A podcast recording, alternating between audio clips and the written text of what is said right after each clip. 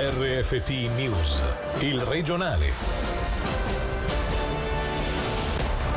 Buonasera dalla redazione. Il blitz antimafia imponimento avvenuto nella notte tra Italia e Svizzera è passato anche dal Ticino. Sotto la lente della giustizia la posizione di un sessantenne impiegato comunale e residente del Luganese. Secondo la procura italiana, l'uomo con il fratello arrestato nel canton Argovia sarebbe coinvolto nell'approvvigionamento di armi per conto dell'andrangheta. Dal canto suo la moglie, interpellata da vari siti di informazione, nega ogni coinvolgimento. Alessia Bergamaschi. La perquisizione e il fermo avvenuti nella notte in un'abitazione del Luganese rientrano nella vasta operazione antimafia eseguita dalla Guardia di Finanza e dalla Polizia Elvetica che ha portato all'arresto di 75 persone e il sequestro di beni per quasi 170 milioni di euro fra Italia e Svizzera.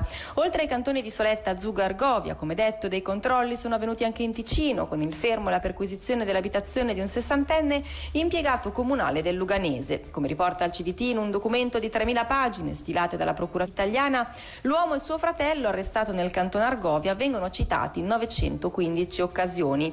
Più precisamente, stando al documento, il fratello avrebbe avuto un ruolo in prima persona nell'importare armi per conto dell'andrangheta, mantenendo un rapporto stretto e diretto con Rocco Anello, considerato il capocosca. Il ticinese invece sarebbe stato a supporto del fratello, mettendosi di fatto a disposizione dell'organizzazione, per esempio apparendo come intestatario fittizio di beni e attività riconducibili al sodalizio. Yes.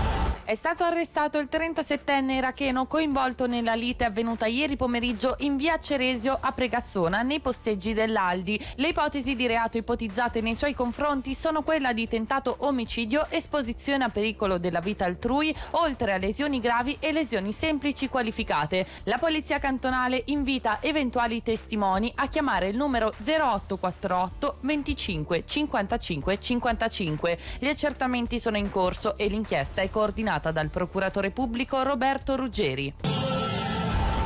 Due anni e sei mesi di carcere, di cui sei da scontare e gli altri sospesi per quattro anni di prova. È la pena inflitta dalla giudice Francesca Verda Chiocchetti nei confronti del quasi trentenne, riconosciuto colpevole di ripetuti atti sessuali con fanciulli e coazione sessuale ai danni dei due fratellastri all'epoca dei fatti minorenni. L'imputato presenta una marcata debilità mentale e una ridotta maturità sessuale. Sentiamo Davide Maggiori. 36 mesi di detenzione di cui sei da scontare tutto sospeso con la condizionale per 4 anni, tenendo conto di una scemata responsabilità lieve. È la richiesta di pena formulata in mattinata dal procuratore pubblico Zaccaria Akbas per l'uomo sulla Trentina chiamato a rispondere di coazione e atti sessuali con fanciulli ai danni dei suoi fratellastri. Per il procuratore pubblico l'imputato, affetto da una marcata debilità mentale e una ridotta maturità sessuale paragonabile a quella di un ragazzino di 10 10 anni non è sicuramente un pedofilo, ma è giusto che rimanga lontano dai bambini fino a quando non sarà guarito definitivamente. Per la difesa invece sostenuta dall'avvocato Carlo Borradori, nel caso ci sono soltanto vittime oltre ai fratellastri e la famiglia, anche l'imputato stesso, vittima dei suoi problemi e delle sue debolezze. La richiesta della difesa era di una pena non superiore ai 24 mesi, interamente sospesi. Sono allibito dalla sentenza in primo grado. È tutto un complotto. Sono state raccontate una montagna di menzogne. Sono queste le parole di un 69enne del Bellinzonese comparso questa mattina in sede d'appello per contestare la sua condanna a 5 anni di carcere per violenza carnale, coazione sessuale e atti sessuali con fanciulli. Lo riporta la regione. Sentiamo Alessia Bergamaschi. L'imputato in carcere da nove mesi ha continuato a negare ogni accusa anche oggi di fronte alla Corte di Appello e di revisione penale di Locarno. La prima sentenza emessa il 17 dicembre 2019 dalla Corte delle Criminali lo aveva condannato a cinque anni di carcere per reati a sfondo sessuale perpetrati ai danni della figliastra all'epoca dei fatti tra il 2013 e il 2014 minore di 16 anni. Il processo in primo grado è stato indiziario, ovvero senza prove schiaccianti, motivo per cui la Corte ha basato la decisione sulla versione raccontata dalla vittima, giudicata lineare e credibile, e su alcuni appunti scritti dall'anziano sulla sua agenda nel periodo in cui avrebbe abusato della giovane. Per la difesa rappresentata dall'avvocato Brenno Martignoni, l'uomo sarebbe stato vittima di una situazione provocata dall'ex moglie, succube del nuovo compagno con cui l'imputato aveva anche avuto una violenta lite. Secondo l'avvocato che ha chiesto il proscioglimento da tutte le accuse, l'esito del processo in primo grado è stato influenzato dall'atteggiamento dell'imputato apparentemente antipatico. La sentenza è attesa nei prossimi giorni. Ora altre notizie in breve con Davide Maggiori. Luce verde all'acquisto dell'Hotel Alpina da parte del comune di Airolo. Il Tribunale federale ha infatti respinto in ultima istanza il ricorso di un cittadino. Il comune che sborserà oltre 3 milioni e 700 mila franchi lo affitterà all'Ustra per ospitare gli operai della raddoppio del Gottardo.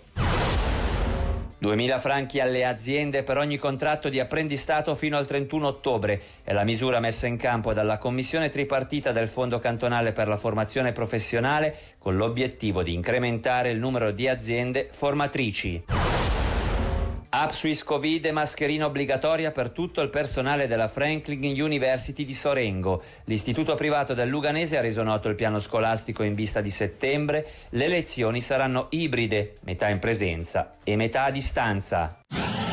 Come ogni estate si ripresenta puntuale il problema delle zecche. Il nostro paese è considerato una zona a rischio, ma per il momento il Ticino resta escluso da questa lista. Della situazione e di cosa fare in caso di zecche sul nostro corpo, Alessia Bergamaschi ne ha discusso con Simona Casati, collaboratrice scientifica dell'Ufficio del Medico Cantonale. Tutta la Svizzera, per decisione dell'ufficio federale, è zona a rischio tranne il canton Ginevra e il canton Ticino, quindi noi siamo al di fuori. Esiste un vaccino, è consigliabile farlo qui? Allora il vaccino è consigliato, è l'ufficio federale che lo consiglia alle persone che si recano nelle zone a rischio. Il Ticino è fuori dalle zone a rischio, per chi invece va nei cantoni a rischio oppure in altre nazioni dove è presente la meningoencefalite da zecca è consigliato anche ai bambini a partire dai dai 6 anni di età. Ricordiamo cosa fare nel caso in cui dovessimo eh, scoprire una zecca sul nostro corpo. Allora, toglierla immediatamente senza andare dal medico in farmacia al pronto soccorso. Lo possiamo fare noi con una pinzetta, quindi prenderla bene alla base e estrarla lentamente, disinfettare il punto della morsicatura. Poi annotarsi sul calendario il giorno della morsicatura